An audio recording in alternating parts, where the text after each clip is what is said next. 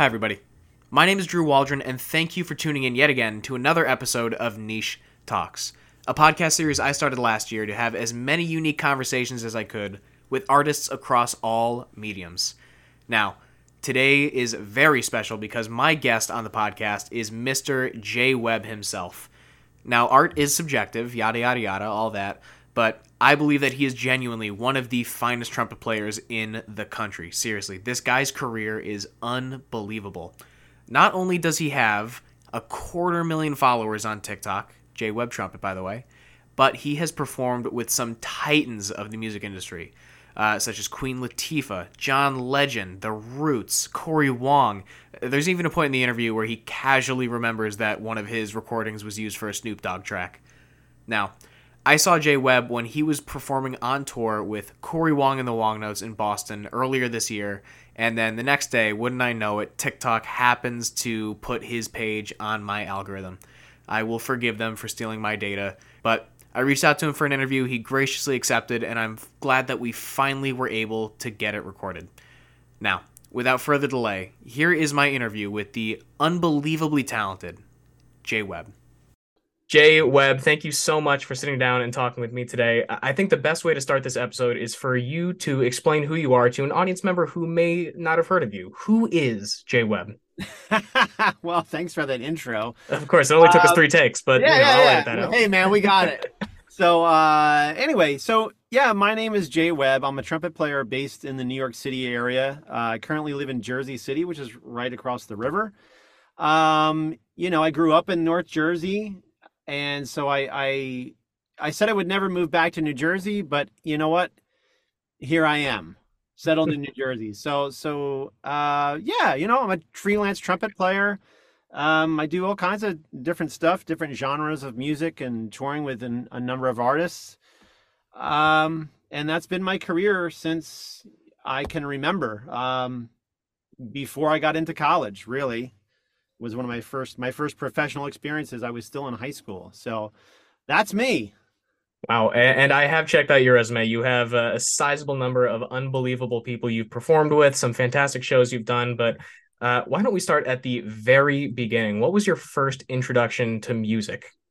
All right, so this this is going to be. I'm going to try to make this as as short as possible Mhm.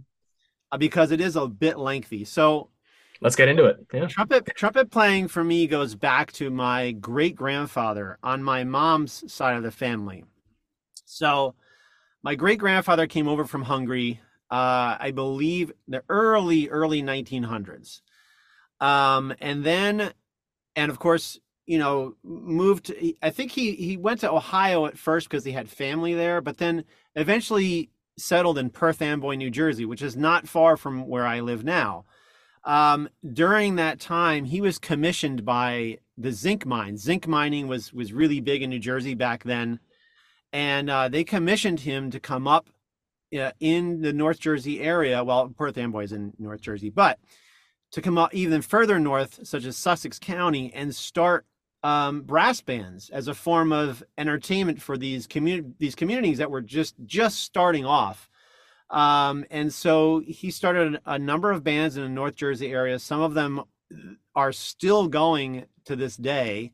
Um, they've had some, you know, some incarnation of of the band, um, but it is still something that if you look back deep enough, it's something that he started. So one of the bands was called the Franklin Hungarian Band, and that was formed in 19, 19 1920. Really quizzing yourself here. yeah, well, I, I have photos of it, so I'm trying to picture the photo in my head. But I, I believe on the bass drum head is actually written, you know, organized 1920, something like that. Mhm. Um, and so he did that for a very long time. He was also a printer. So basically, what he would do is he settled in these towns. He would teach uh, young men. Of course, you know, men were predominantly the members of the band back then because it was different, you know, different time. Mm. Um, and they were young because you got to remember, you know, in war times, if you were relying on the older adults, you don't know they'd be sent off to war at some point. So, and actually, I'll get to that in a second. Remind me if I forget. Of course. So basically, what he did was he taught every instrument in the band. He taught, and then the zinc mine gave him money for for instruments and uniforms. So he went out and purchased in, instruments, uniforms. He also ran a printing press. So what he would do is obviously print the music for each band.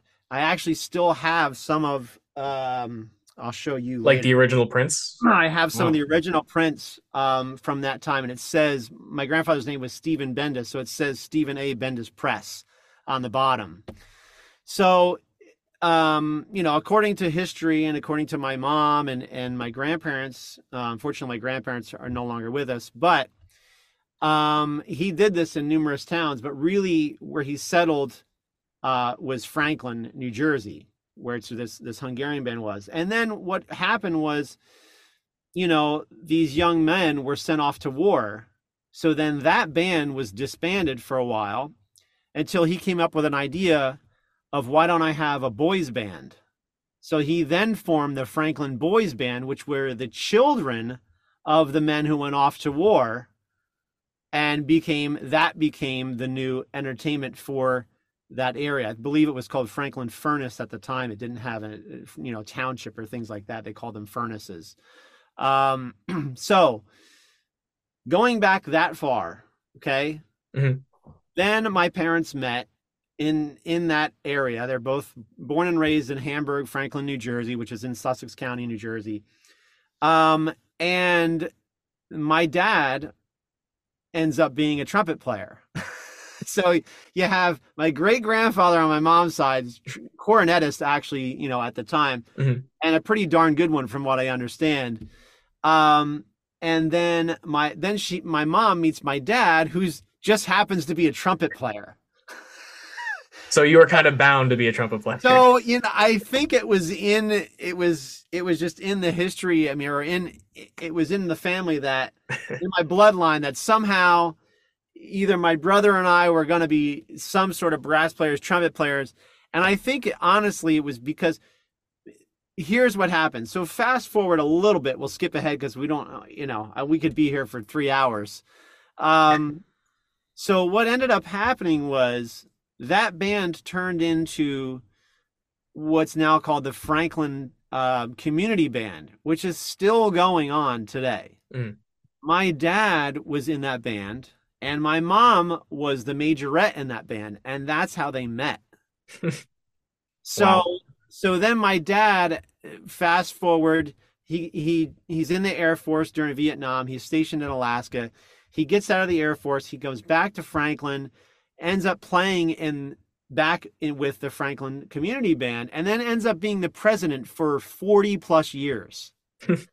so growing up, all I knew was brass band and concert band because I was around it all the time. My dad was was running parades. We were doing, you know, 20, 30 parades a year, all up and down New Jersey, New York, upstate New York firemen's convention parades. They're everywhere. If you don't know about them, they still exist and they were a huge thing in the 60s, 70s, and 80s, and a little bit into the 90s. So I grew up in this band. My my dad, you know, I, he would be in the basement practicing Sousa marches and and his Arban's book and just trying to keep his chops up while working a full-time job. And I remember my first memory was when I was three years old. I remember going downstairs in the basement, just sitting next to him and looking up at him, completely mesmerized by this trumpet and the fact that he's playing three buttons and all these notes are coming out of it. And I remember grabbing a horn and just kind of making sounds, trying to imitate what he was doing and eventually he lo- i remember this he looked at, down at me and, and he was like well i guess i'll show you some fingerings. So, Might as well. you know and and i go oh okay. And so he uh, wrote on some some music he would write in the fingerings you know like old school where you have the three buttons and you color them in one and two one open. That was my very first memory of attempting to play the trumpet so if you were to ask me when did i start playing my answer is always when I was three, Mm. which is fun. Some people find that hard to believe because you're so small as a three year old. Yet I have photos and video of me attempting to do this at the age of three. Your embouchure is barely developed, and you're trying to. you know, and Yeah. and then um, fast forward to like I want to say around first grade, um, I got my hands on a harmonica. Mhm. So my family also owned, on my dad's side, owned a candy store slash newspaper store. So You had a fun family, man. Wow. yeah, it's it's it's Webb's News and Records, which still exists, not in the family, but if you go up to Sussex County and go up Route 23 and find the shop right, you will see Webb's News sign is still hanging in the strip mall. Hmm. Um, so we grew, my dad got into selling. He was doing repairs on TVs and and stereos, so we ended up it was web Webb's News and Records T-shirts and stereos. So just everything. oh yeah like you know it was like the walmart before walmart was walmart you know and i remember he was they were selling these harmonicas and i was so interested in these harmonicas. So i i I just back in those days man my grandfather just didn't care. We as kids we just grab stuff. All right yeah you're taking it fine. You maybe a tax write-off for him i don't know how they ever dealt with it. I took this harmonica home and i messed around with it. And i remember I guess in first grade, I st- started to figure out that I could play things by ear because I figured out how to play the Froot Loops commercial on TV. And I went, oh. Oh, okay. Well, that, if, I wonder if I could do that on trumpet. And I figured it out Sure enough. started playing very early on by ear um all through elementary school most through high school i really didn't started reading music until i was a freshman in high school when i realized Oh wow. i realized oh man uh i gotta figure this out That's know? crazy that you went that long without actually learning how to read music. Yeah, because my ears were so good that they would just my teachers would sing me the line and I'd go, "Oh, you mean like this?" Blah, blah, blah, blah, blah, blah, blah. and I would just play it. And they just found no reason to actually teach me how to read because I could pick it up faster just by them playing it or singing it to me. So I would, I would basically use music as a roadmap just to know kind of where I was, but I wasn't really reading it.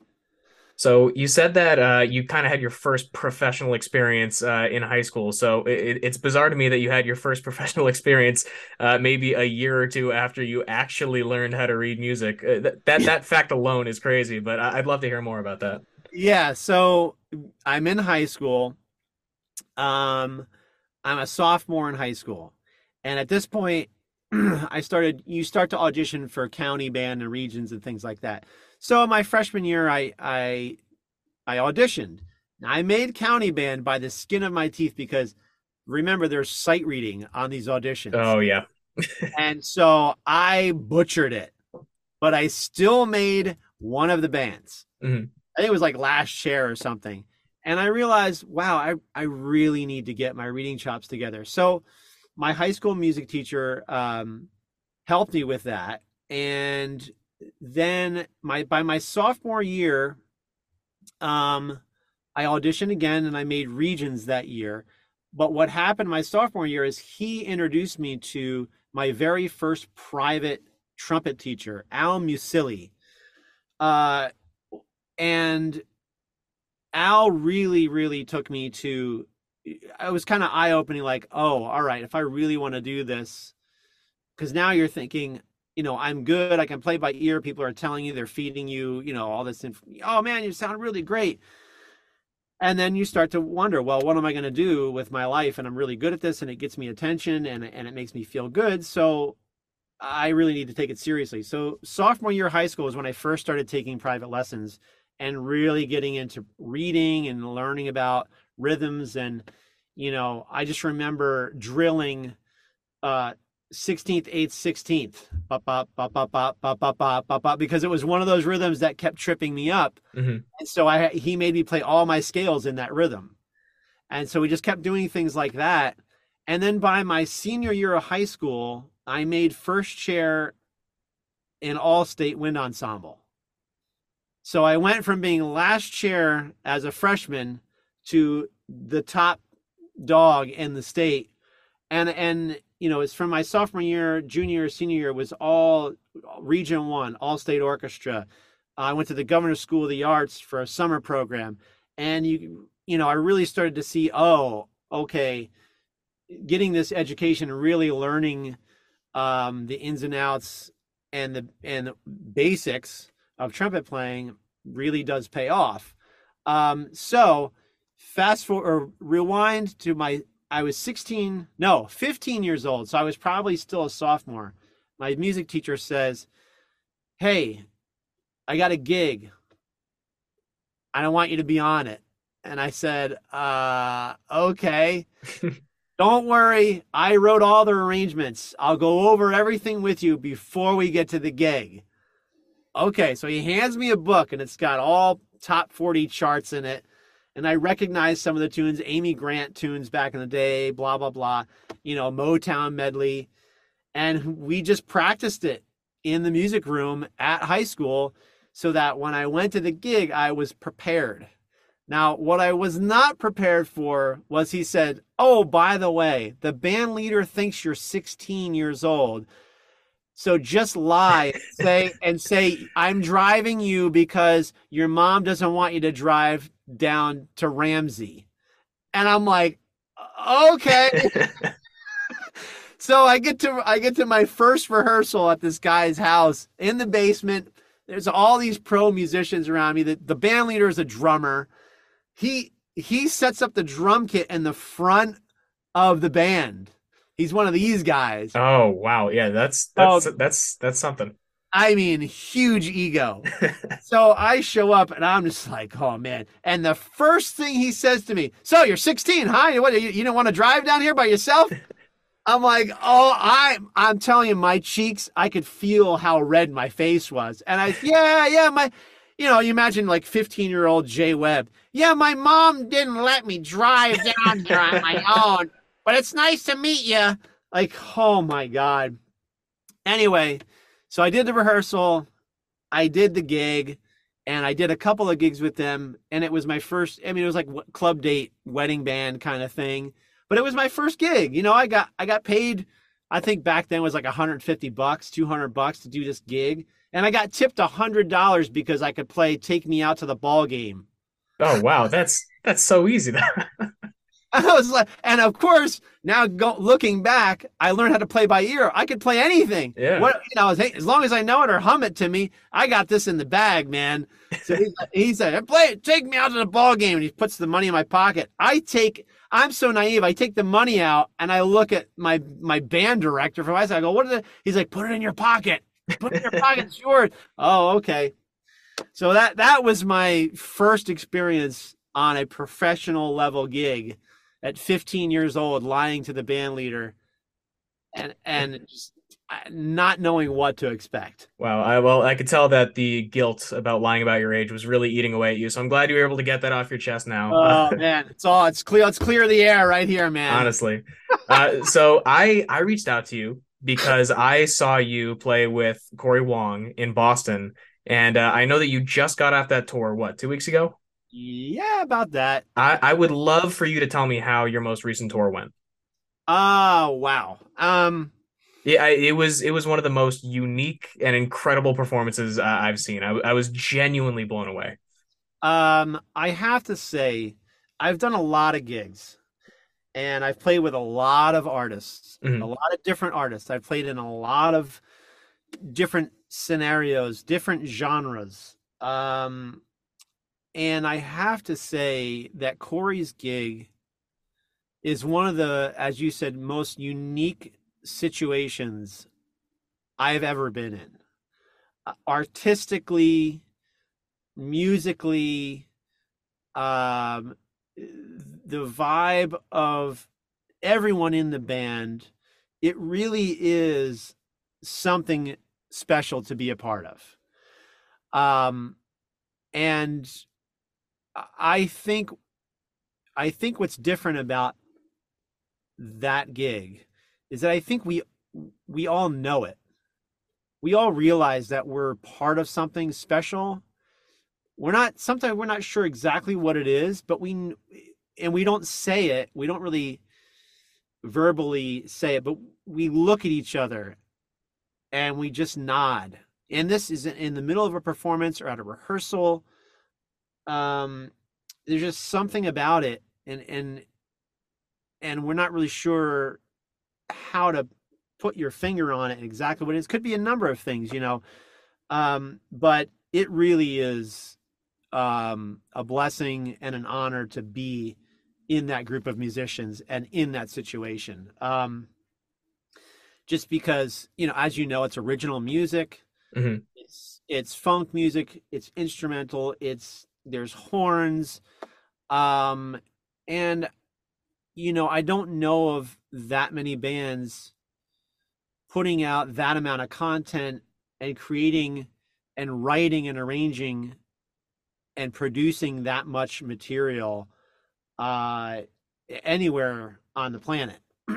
um, and the writing of of Michael Nelson, you know, horn arranger for Prince for I don't know how many years, thirty plus years. Sorry, Michael. I know I don't want to I don't want to date you there, buddy, but you know, be proud of the fact that you worked with Prince for thirty years, which, by the way, all those guys are. I mean, it's just it's an amazing uh, group of human beings, really. And to answer your question, how was the tour?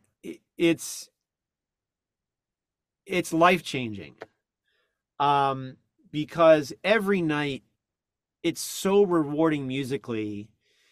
You you don't know what to expect, but you kind of know what to expect because you know who you're surrounded by. But you never know night to night what someone's going to do. Uh, if I can use Kenni Holmen for an example, Kenni is one of the most genius musicians I have ever met. Of course, Kenni is a tenor sax mm. um, player, longtime Hornheads, um, played with played on Janet Jackson records, Prince. I mean, you name it. The guys, Doc Severinsen. I mean, you know, there's another guy that's just touched every genre. I think um, I know um, him best for uh, Fearless Flyers. Yeah, Fearless Flyers. There you go. So, you know, every every night, Kenni, you you look forward to what Kenni's going to do on a certain solo if he's playing soprano sax, because you know that he's going to create a scene or paint a picture or storyboard something that's just going to tug at your heartstrings and you just wait in anticipation for it.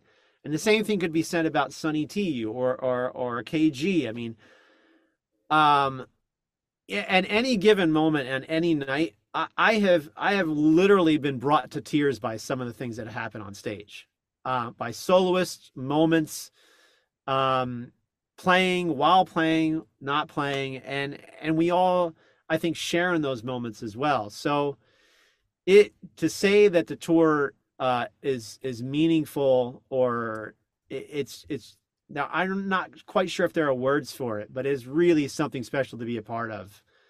Um, absolutely. I i think that uh a great way to put it is i believe the song is meditations which you know very long uh Great tune. Just a, a, great tune, but I think Corey put it really well uh, during your post uh, post con- uh, pre- concert press conference.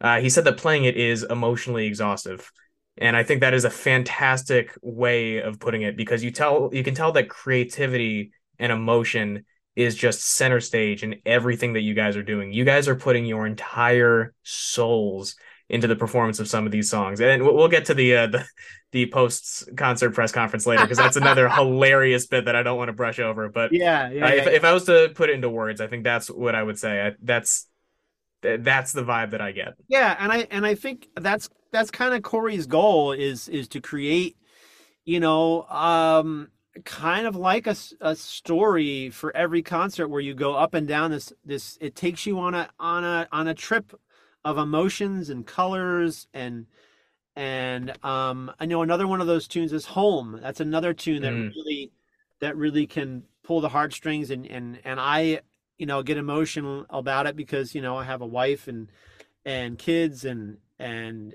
you know being on the road. A lot of times we're like, man, this is great, but we sure do miss home, you know, and and and that that happens a lot. Um, so yeah, I would say it's it's you know it's really is something special Um, and if you haven't seen us, no, uh, but yeah, it's it's really and then having having Victor Wooten on this last leg of the tour. Oh man, I mean, amazing. And Trousdale as well. If you don't know Trousdale, my God, these these uh, three female vocalists um, and a bass player and a drummer. It's, you know, rhythm section. One of one of the vocalists plays keys, Quinn. Uh, what a great opener! And I mean, there's another group of human beings that just I would sneak out to the front of house to see them as much as I could at many different venues because they would create again moments that really were were quite breathtaking. So between Trousdale having Vic on stage and Corey doing what Corey does and orchestrating what we do, it it really is I've never been a part of anything like that ever. You know, I've had I've had you know emotional times on stage where I, you know, pinch myself and look around and go, man, I get to do this and this is incredible.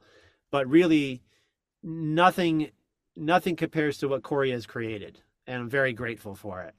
And some of those creations are a little uh, avant-garde and funny, uh, as we talked about with the the post-concert press conference. Was that a little jarring to you uh, the first time that you did it, or did you just roll with the joke, roll with the bit? Well, well, we knew we knew it was coming. He he'll give us on certain things he'll give us a slight a very slight heads up um so i'm going to take a drink of water here no please so we knew that it was it was to be a thing we weren't exactly sure what it was to look like but um we knew it was coming we didn't know it was to be an every night thing um but it really took off with our fans and I think they started to enjoy it as much as we started to really enjoy it.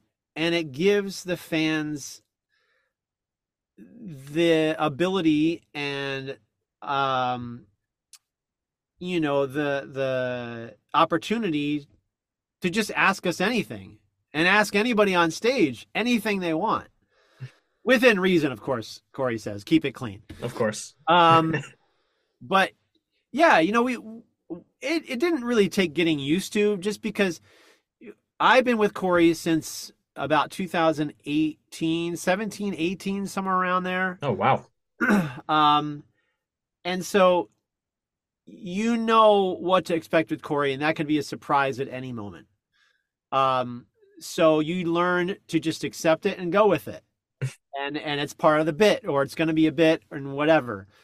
And yeah i mean it's it's it's fun it's fun to see the crowd to it's it's a moment in the show where you're at the theater or at the club and you literally you actually get to look out and make eye contact with the audience and it's the first time for many of us that we do that because we're so involved and and focused on what we're doing on stage one because we're really enjoying it two because it's so technically um it's so technically challenging night after night that you cannot pull focus. If you for one second get distracted, you can be lost in a heartbeat.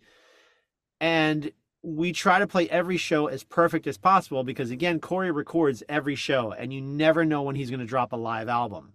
So it's a lot of pressure. You've got the pressure of that, the pre- the challenge of the parts themselves and getting distracted by the audience. So when we do the press conference, it really gives us a chance to kind of focus and look at our audience and connect with them. I think it, it's it's fun. It's a good time. Absolutely, it's an amazing bit, and uh, it, the other bit from the show that I loved, and I'm curious what your experience with it is, is uh, towards the beginning of the show where Corey is complaining about how annoying it is to transport these large instruments over airplanes. So oh, yeah. you, you do a section of the concert that uh, you've dubbed carry-ons only, where people yeah, yeah. only play instruments. There it is. Uh, yeah. Too bad this is audio only. I know. I'm, I'm, holding up the pocket trumpet right I, I, think that is a phenomenal, phenomenal portion of the show. What, what, what is your uh, carry-on only experience like?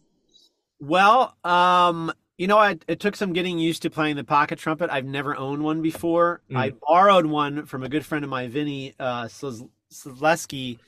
in um, in Nashville. Great studio trumpet player. And I might have butchered his last name. Sorry, Vinny. Love you, bro. um, I borrowed one from him for the first leg of our national tour, and it takes some getting used to. So there's there's a bit of a learning curve. Um, and then the second half, I bought one um, from Landrus Brass uh, in New York, and uh, now that I'm used to it, it's a fun little bit in the show. uh, I'm actually enjoying it. And you know, it first started because we had Sierra Hull on tour with us, and everything had to be smaller than the mandolin that was going to be played on stage. So that's where that all started at the beginning of the last tour. Um, and it's it's a fun little uh, point in the show where we just kind of you know it's almost like an acoustic kind of vibe set, you know, unplugged version of the Wongnotes, which you know, and I think people really are enjoying that moment in the show. You know, we weren't sure if we were going to do it on the second leg of the tour, having Vic out there, but you know, people asked for it, and so Corey, you know how Corey is, he'll just see he sees something on the internet and people are reacting to it, he's going to be on it.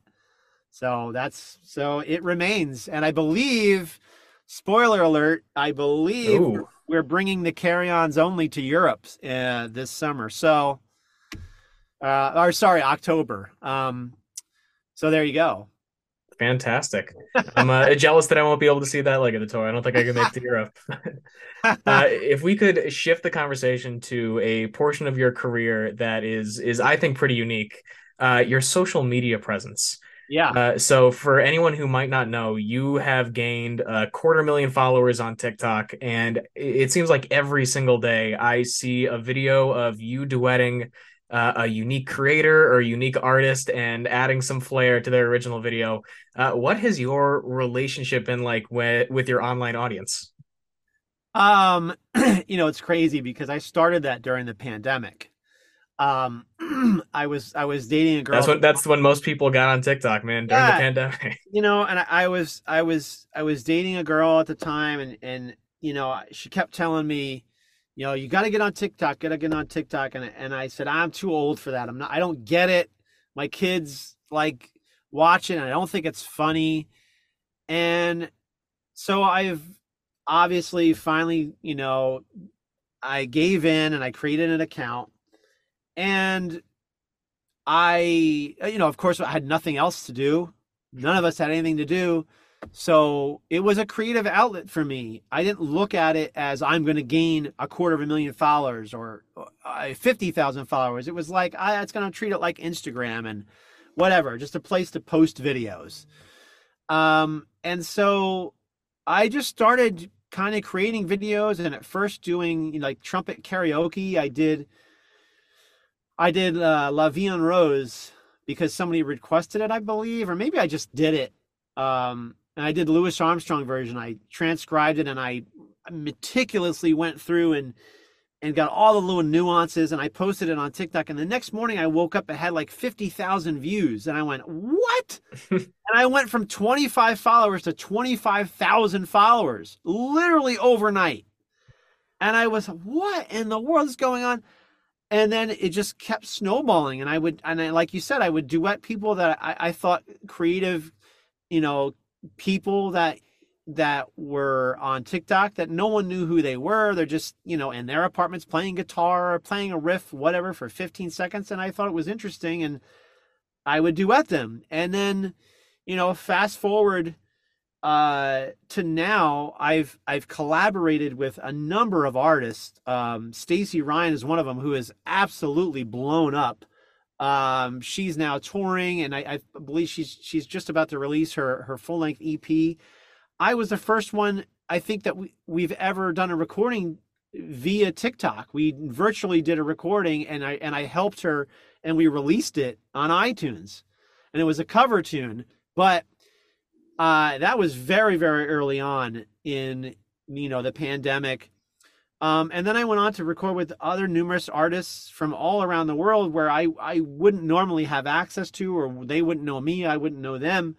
And most of them are young artists right out of college, or some of them are still in school. And, you know, I just hear something and, and, and say, well, you know, that's, that's a really catchy tune, or that's, they have a really good voice, or they're, you know, or they're playing piano and it sounds great. I'm going to duet it. And then all of a sudden you find yourself, in uh, you know messenger and you're having this conversation where they want to collaborate with you or i'm offering up hey I, i'd love to play on your track for real if you really want that trumpet solo and so i did that a numerous times um, with a couple people and those videos got up to the 4.2 million over a million views on my on my tiktok and i think that really started to bring traffic into into my account and I still to this day kind of just do it as a creative outlet. I don't I don't really expect much. Of course, you know, you could fall into that hole of, oh, my video only got 5,000 views mm. and the one before that had 50,000 or whatever. And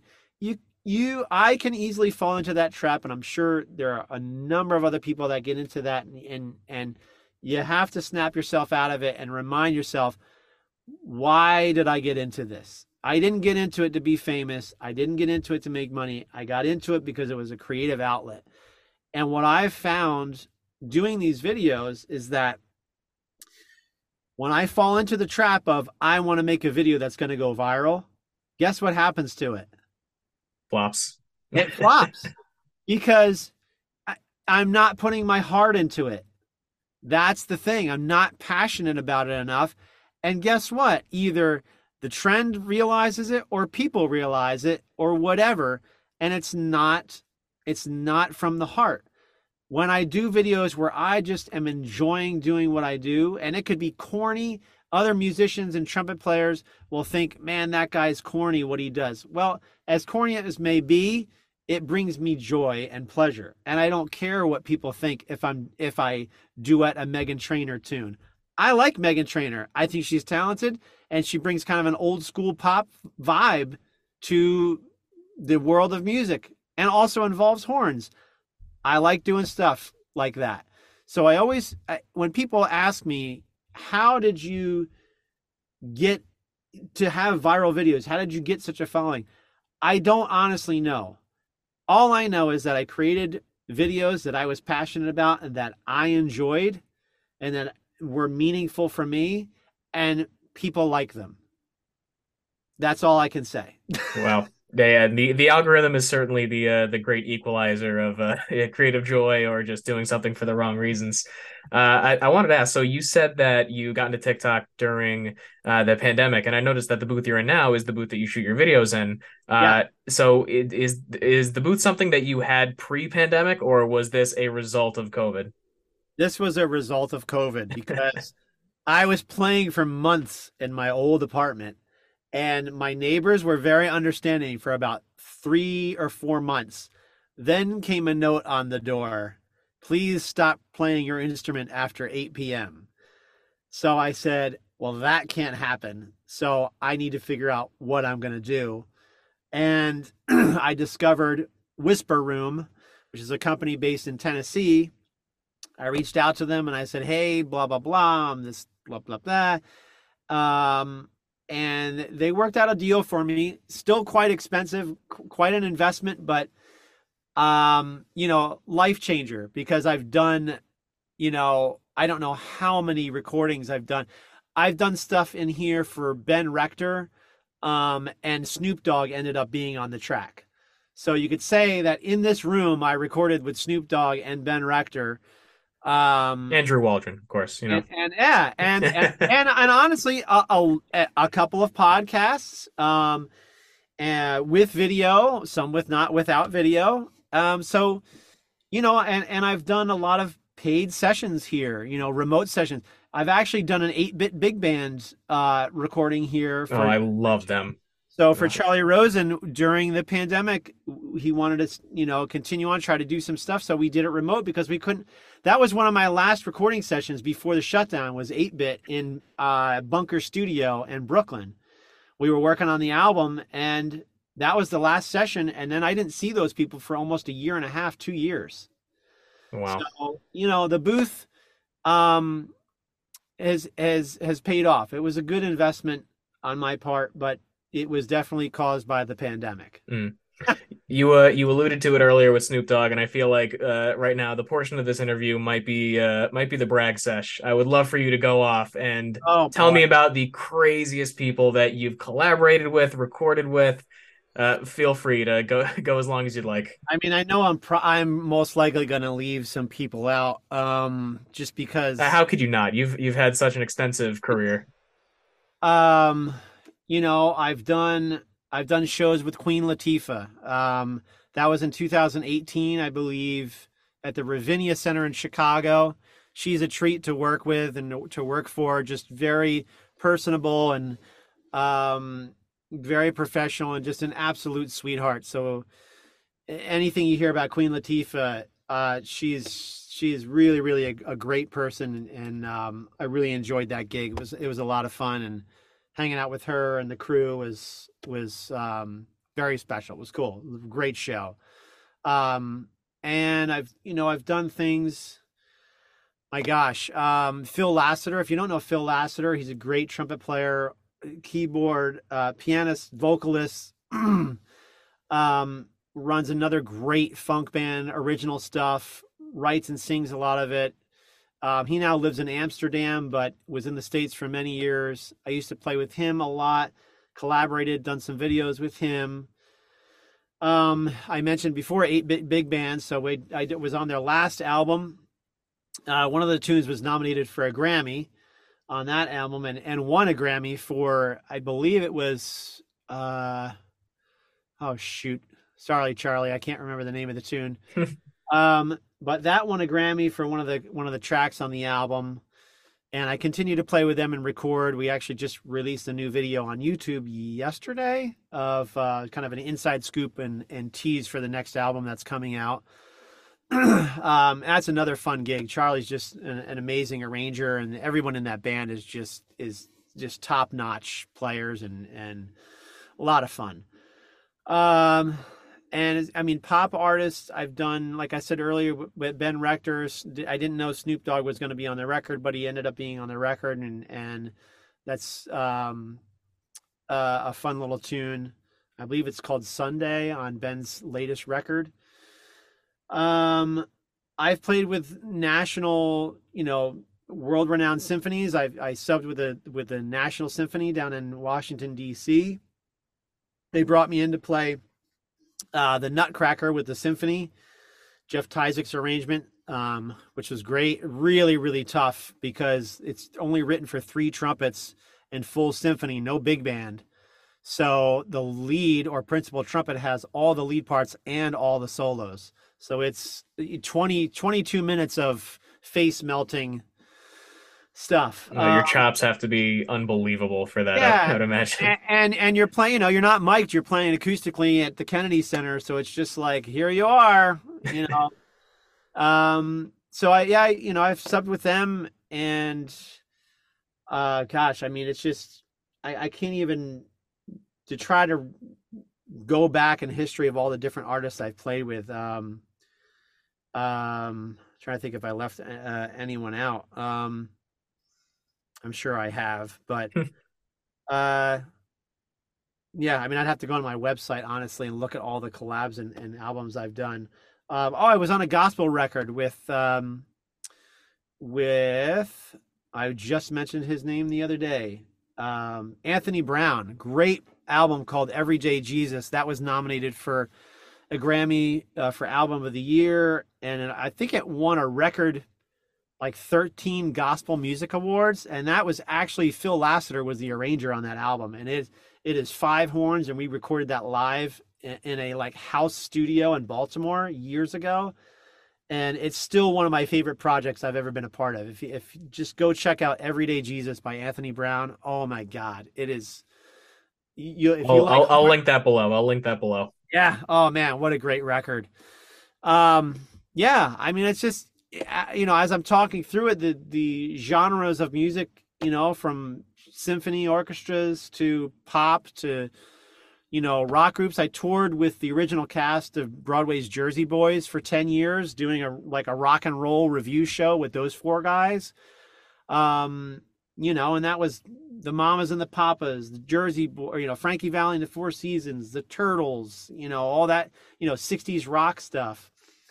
Um, did a couple albums with them, a PBS special with them. Um, so you know, now, now it's all coming back to me, but you know, I'm sure I'm sure you could go on for another 20 minutes about everything you've done. yeah, it just kind, you know, it comes comes at me in waves. Um, but you know, I'm I'm grateful for the career that I've that I've had, and um, I also did. I, I'm a project I'm very proud of and trying to get back into is is my um my tribute to Doc Severinsen, who's knock on wood. My God, he's still on this planet. He is by far my biggest influence and uh, my idol. and I transcribed uh, a few of the tunes off the Tonight Show band records and went in the studio and re-recorded them. And I again meticulously went through and, and play all of his solos note for note. Um, so much so that when I posted them on YouTube, they got flagged for copyright infringements. Oh, that's the highest honor. That's Even though- Even though it was me and my band where I stacked all four trumpet parts and I, a good friend of mine did all the bone parts. We just, you know, there was like seven of us and we just built a big band track. This was just before the pandemic started and we got it done. I got it mastered and I was going to do this big release and I was going to shoot a video and, you know, this tribute band I'm putting together. And then boom, the world, you know, just comes to a halt. And, uh, I've been meaning this year to get back into it and just start transcribing and doing some more recordings. Um, but that's another thing that I'm really passionate about, and I, uh, that's what I would. My one thing that I'd really like to do is travel the world and pretend to be Doc Severinsen. that that's the passion project. That's yeah, yeah, yeah, yeah. So, but yeah, Yeah. I, I've I've done a lot of stuff, man. in, incredible, incredible. Uh, I, I might cut this next part depending uh, on your answer if it's no, but uh, I, I am currently based in Newport right now, and I just bought my tickets to the Newport Jazz Fest. Is there any chance that I'll be seeing you in August? I don't believe so. Oh, Um, you you have played it before though, right? I, we, we Corey and and the Wongnotes did it two years in a row. Mm. So we did it last year and the year before. I will tell you this that we will not be doing it because we will be at the Blue Note in Honolulu, Hawaii. You know, if you can't be in Newport, be in Hawaii. I mean, come on, man. Ah, it's gonna be my first time, man. I've never been to the Oh, Newport it- Jazz Festival. oh man, it's amazing. You're gonna have a good time. Ah, I can't wait. It's gonna be so much fun. it's really quite quite the venue being inside the fort and just walking around it and and and the of course the history of it and the location i mean if you've never been to newport uh, or rhode island or it's really really breathtaking it's you're gonna enjoy it man Yeah, Just- I, I I love being here. I can't wait. As we uh as we wind this down, are there any closing thoughts that you'd like to leave the audience, or anything that we maybe didn't touch on that you wanna you want to address? oh man i mean at this point my mind is just a complete blank i don't even what did we talk about Yeah, we, we talked about some stuff. I'll listen back and maybe maybe we'll get some good stuff out of it.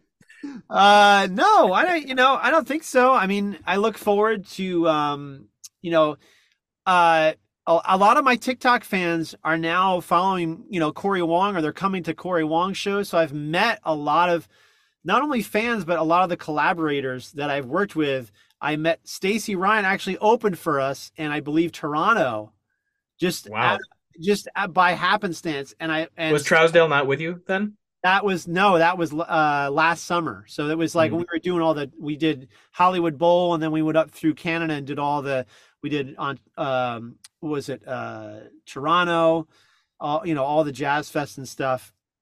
So I got to meet a lot of the collaborators that I've that I've worked with through TikTok in person for the first time in this last, you know, year and a half. And um I have to say, you know, I look forward to meeting more of the of my followers and fans on TikTok and um you know, I always I always try to make time to say hello, a quick hello or shoot a take a photo whatever um because you know, they they supported me during the pandemic. And if I hadn't had an audience, you know, I don't know that I would have continued posting videos and and um and and and doing that and and using that as a you know uh creative outlet. So i'm very thankful and grateful for for my fans and for them for being there. Whether they know it or not i do appreciate them. So i hope to see more of them uh on the upcoming tours for sure Beautiful. Very well said. Jay Webb, again, thank you for your time. Thank you for coming on Niche Talks. I, I cannot tell you how much I appreciate it. Absolutely. My pleasure, man.